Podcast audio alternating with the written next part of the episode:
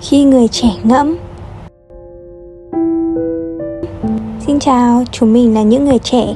Chúng mình ở đây để đem lại những giá trị tích cực cho các bạn trẻ. Đồng hành cùng chúng mình nha.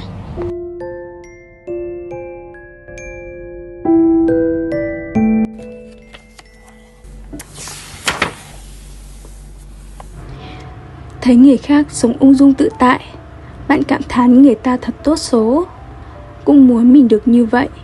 Đó là lẽ thường tình Nhưng bạn chưa thấy họ đã nỗ lực tới mức nào để đạt được cuộc sống đó Thứ gọi là đường tắt chẳng qua Vì họ ngộ nhận ra đạo lý sớm hơn mà thôi Đó là câu nói trong cuốn sách Khí chất bao nhiêu, hạnh phúc bấy nhiêu Năm tôi 19 tuổi Tôi thường nhìn mọi người đồng trang lứa xung quanh tôi với những ánh mắt ngưỡng mộ và thán phục.